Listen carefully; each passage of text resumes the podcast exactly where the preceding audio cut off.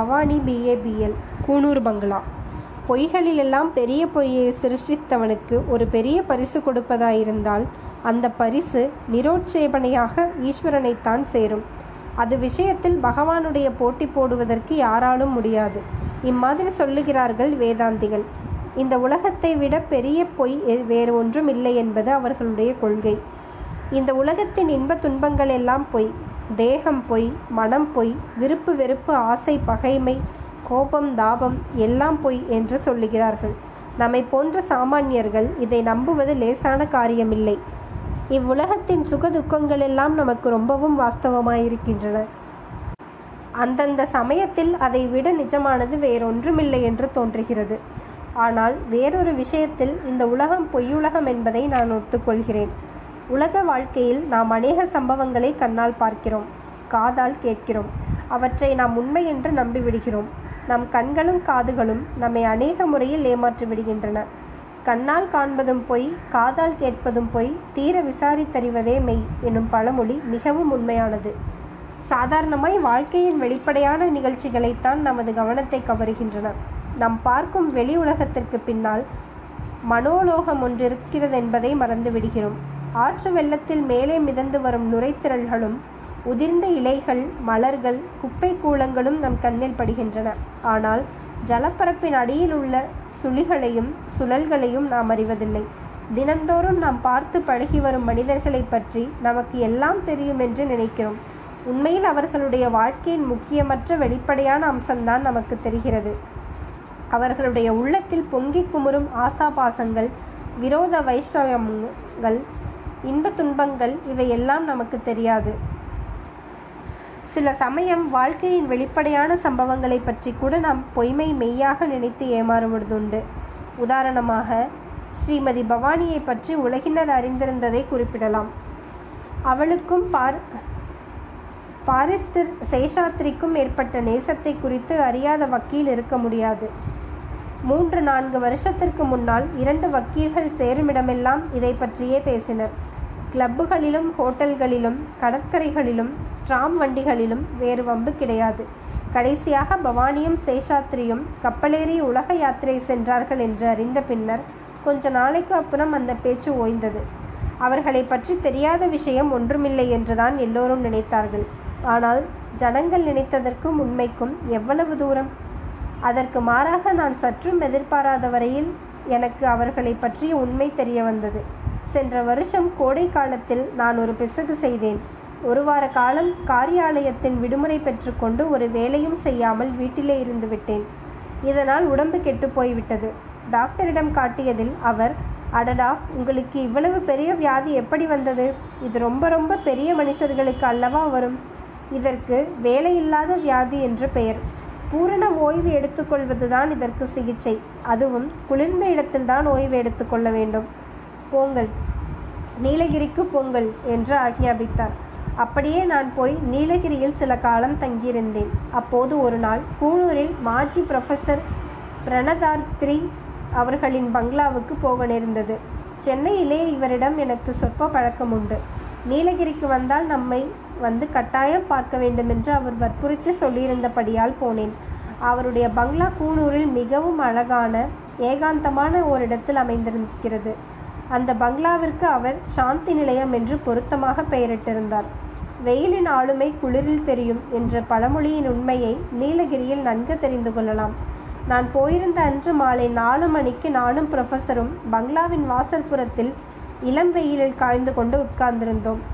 அங்கிருந்து பார்த்தால் சுற்றிலும் வெகு தூரத்திற்கு வரிசை வரிசையான மலைத்தொடர்களும் பசுமையான காடுகளும் பள்ளத்தாக்குகளும் மலை வீழருவிகளுமே காட்சியளித்தன. யூக்கலிப்டஸ் மரங்களின் கிளைகளில் ஜிலுஜிலுவென்று இளங்காற்று வீசிய போது ஏற்பட்ட ஞொய் என்ற மனோகரமான சப்தத்தை தவிர வேறு சப்தமே கிடையாது. இதை சற்று நேரம் கவனித்துவிட்டு, "அடடா, இந்த இடம்தான் எவ்வளவு அமைதியாயிருக்கிறது" என்று நான் எண்ணெயறியாத உற்சாகத்துடன் சொன்னேன். அப்போது ப்ரொஃபஸர் பிரணதார்த்தி, "ஆமாம், இந்த இடம் இப்போது அமைதியாய்த்தான் இருக்கிறது. ஆனால் 3 வருஷத்திற்கு முன்னால் இங்கே ஒரு சமயம் ஒரு பெரும் புயல் அடித்தது. பூகம்பம் நிகழ்ந்தது. எரிமலை நெருப்பு கக்கிற்று. ஆமாம், இதெல்லாம் மனோலோகத்திலே தான் நடந்தது" என்றார். உடனே எனக்கு பவானி சேஷாத்ரி இவர்களின் ஞாபகம் வந்தது. ஸ்ரீமதி பவானியினுடைய சித்தப்பா தான் பேராசிரியர் பிரணதார்த்தி என்பது நினைவுக்கு வந்தது. 3 வருஷத்திற்கு முன்பு பவானியும் சேஷாத்ரியும் கூனூரில் இந்த பங்களாவில் இருந்தபோதுதான் இங்கே தப்பியோடிய கைதி ஒருவன் பிடிபட்டான். அச்சமயம் பத்திரிகைகளில் இதை பற்றிய சில விவரங்கள் வெளியாயின. ஆனால் வெளியாகாத விஷயங்கள் சில கட்டாயம் இருந்திருக்க வேண்டும் என்று எனக்கு மட்டும் அப்போதே தோன்றிற்று. அந்த சம்பவத்தை அடுத்து உலக யாத்திரை சென்ற பவானியும் சேஷாத்ரியும் இங்கு திரும்பி வந்து சேரவில்லை. இன்றைய தினம் ஏனோ புரொஃபஸர் பிரணதார்த்திக்கு தனது மனக்கதவை திறக்க வேண்டும் என்று தோன்றியது. எல்லாவற்றையும் விண்டு விண்டு அவர் சொல்லவில்லை என்றாலும் உண்மையை நான் தெரிந்து கொள்ளும் அளவுக்கு விஷயங்களை வெளியிட்டார். அதுதான் எப்படிப்பட்ட உண்மை, எவ்வளவு பயங்கரமானது, எவ்வளவு ஆச்சரியமானது. ஏற்கனவே எனக்கு தெரிந்த விஷயங்களையும் ஆசிரியர் பிரணதார்த்தி அன்று சொன்னவற்றையும் வைத்துக்கொண்டு பெயர்களை மட்டும் மாற்றி இந்த கதையை எழுதுகிறேன். என்ன கதை என்றா சொன்னேன்? ஆமாம், கதைதான். நிஜமென்றால் யார் நம்புவார்கள்? புன்னகையும் புதுநிலவும். ஸ்ரீமதி பவானி BABL என்றைய தினம் ஹைகோர்ட்டில் அட்வொகேட்டாக பதிவு செய்யப்பட்டாலோ அன்று முதல் ஹைகோர்ட்டு கட்டடமே ஒரு புதிய கலையுடன் விளங்கிற்று. பிரம்மஹர்த்தி கூத்தாடிய வேலையற்ற வக்கீல்களின் முகத்திலே கூட ஒரு புதிய தேஜஸ் பிறந்தது. ஊமை கோட்டான் போல் இருந்த ஜட்ஜிகள் எல்லாம் கொஞ்சம் கலகலப்பாக பேச ஆரம்பித்தார்கள். தஜ்ஜாத்வேஜிக் கட்டுரைகளை பார்த்து பார்த்து பூத்து போன கோட் குமாஸ்தாக்களின் கண்கள் ஒரு புதிய பிரகாசம் பெற்று அங்குமிங்கும் நோக்கி வழிந்தன. அந்த கண்கள் குறுக்கே நடுக்கே எங்கேயாவது ஸ்ரீமதி பவானி போகிறாளா என்றுதான், அப்படி திருதிருவென்று விழித்தன என்று சொல்ல வேண்டியதில்லை. இதற்கு முன்னாலும் 5-6 ஸ்திரீகள் ஹைகோர்ட்டில் அட்வொகேட்டுகளாக பதிவானதுண்டு. ஆனால் எல்லாம் இத்தகைய கிளர்ச்சியை ஏற்பட்டதில்லை. அவர்கள் தங்களுடைய மேனியின் சௌந்தரியத்தையும் முக வசீகரத்தையும் பரீட்சை எனும் பலிபீடத்தில் பலி கொடுத்துவிட்டு வந்தார்கள். அவர்களில் சிலரை பார்க்கும்போது சோழ கொள்ளைகளிலே காக்காய்களை பயமுறுத்துவதற்காக வைத்திருப்பார்களே, அந்த உருவங்கள் ஞாபகத்திற்கு வரும். ஆனால் பவானியோ இந்த சம்பிரதாயத்திற்கு முற்றும் மாறுபட்டவளாய் இருந்தாள். அவள் ஹைகோர்ட் தாழ்வாரத்தில் நடந்து வருவதை பார்த்தால் யாரோ தேவகன்னிகை தேவேந்திரனுடைய சபைக்கு போக வேண்டியவள் வழி தவறி இங்கு வந்துவிட்டதாகவே தோன்றும். அஸ்தமன சூரியமானது பொன்னிற கிரணங்களின் நிறம் அவளுடைய மேனி நிறம். தேவலோக சிற்பியினால் ஆக்கப்பட்ட ஸ்வர்ண விக்கிரகம் உயிர் பெற்று நடமாடுகிறதோ என்று ஒரு நிமிஷம் பிரமித்து போவார்கள் பவானியை திடீரென்று சந்திப்பவர்கள். அவள் தன்னுடைய முத்தான அழகிய பற்கள் சிறிது தோன்றும்படி புன்னகை புரிந்தால் அந்த இருளடைந்த ஹைகோர்ட் அறைகளில் பளிச்சென்று நிலவு வீசுவது போல் இருக்கும். அவளுடைய கண்களில் கூரிய வாள்கள் ஒளி வீசும். வைர நெஞ்சம் பெற்ற பெரிய பெரிய சீனியர் வக்கீல்களின் இருதயங்களில் கூட அந்த வாழ்வீச்சு பிளந்துவிடும். ஸ்ரீமதி பவானி கோர்ட்டுக்கு வர ஆரம்பித்ததிலிருந்து பிரபல அட்வொகேட்டுகளின் நடை உடை பாவனைகளிலெல்லாம் வித்தியாசம் ஏற்பட தொடங்கியது.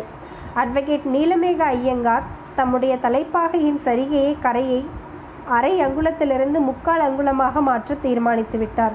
வக்கீல் மதனகோபால சாஸ்திரி இதற்கு முன்னால் அரை மணி நேரம் நிலைக்கண்ணாடியின் முன் நின்று நெற்றியை கடுகளவு சாந்து போட்டு இட்டுக்கொள்வது வழக்கம். இப்போது அவர் 3/4 மணி நேரம் செலவழித்து அரைக்கால் கடுகளவு சாந்து போட்டு வைத்து கொண்டு வர தொடங்கினார். மொத்தத்தில் ஹைகோர்ட் வக்கீல்களின் பாதி பேர் பவானியினால் அரை பைத்தியமானார்கள். பாக்கி பாதி பேரோ முழு பைத்தியமானார்கள். அவள் கோர்ட்டுக்கு வரும் வரையில் வக்கீல்கள் அநேகர் கோர்ட் தாழ்வாரத்திலே ஏதோ பிரமாதமான காரியம் உள்ளவர்களைப் போல் குறுக்கும் நெடுக்கும் போய்கொண்டிருப்பார்கள். அவள் வந்துவிட்ட பிறகோ அவள் எந்த கோர்ட்டில் ஆஜராகிறாளோ அங்கே போய் கூட்டம் போடுவார்கள். இது விஷயமாக ஒருவரை ஒருவர் அவர்கள் பரிகாசம் செய்து கொள்வதும் உண்டு. சீனியர் வக்கீல் நரசிம்மச்சாரி ஜூனியர் வக்கீல் வரகாச்சாரியை பார்த்து, "ஏண்டா வராகம், எதற்காகடா இங்கே நிற்கிறாய்?" என்பார். "உங்களுக்காகத்தான் சார் நிற்கிறேன்" என்பார் வரகாச்சாரி. "அடே போக்கிரி, எனக்கு தெரியாதா? இருக்கட்டும், இதை கேளு. சாகுந்தலத்தில் காளிதாசன் சகுந்தலையின் கண்களை வர்ணிக்கும் போது இளம் மாந்தளிரின் நிறத்தை ஒத்திருந்தது அவளுடைய கண்ணின் நிறம்" என்றான். இத்தகைய நாளாய் எனக்கும் அதன் அர்த்தம் புரியவில்லை. பவானியின் கண்களை பார்த்த பிறகுதான் புரிந்தது என்பார் நரசிம்மச்சாரி.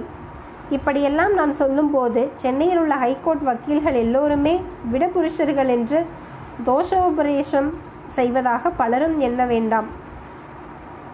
உண்மையில் சென்னையில் வக்கீல்களில் முக்கால்வாசி பேர் பரம யோக்கியர்கள். பாக்கி பேரோ தங்கள் சம்சாரங்களுக்கு பயந்தவர்கள். அப்படியிருந்தும் அவர்கள் எல்லோரும் ஸ்ரீமதி பவானியை தலையில் தூக்கி வைத்து கொண்டு கூத்தாடினார்கள் என்றால், நமது தற்போதைய சமூக வாழ்க்கையின் நிலைமையில் இது சகஜமாக எதிர்பார்க்கக்கூடியதே ஆகும். நம் நாட்டில் ஸ்திரீகளின் வாழ்க்கைக்கு புருஷர்களுடைய வாழ்க்கைக்கும் ஒரு பெரிய பிளவு வெகு காலமாய் இருந்து வந்திருக்கிறது, இப்போதும் இருக்கிறது. இந்நிலையில் யாராவது ஒரு ஸ்திரீ அந்த பிளவை தைரியமாக கடந்து வந்து புருஷர்களுக்கு மத்தியில் சரிசமமாக நடந்து கொள்ள ஆரம்பித்தால் புருஷர்கள் பிரமித்து விடுவது சகஜமே அல்லவா? புருஷர்களின் மத்தியில் ஒரு ஸ்திரீ பேசிவிட்டாலே அவர்களுக்கு ஆச்சரியம். அவள் புத்திசாலித்தனமாகவும் பேசிவிட்டால் மகா ஆச்சரியம். அப்படி புத்திசாலித்தனமாய் பேசக்கூடிய ஒரு ஸ்திரீ சௌந்தரியவதியாயும் இருந்துவிட்டால் எந்த புருஷன்தான் கொஞ்சம் அரைகுறையாகவாவது புத்தியை இழக்காமல் இருக்க முடியும்?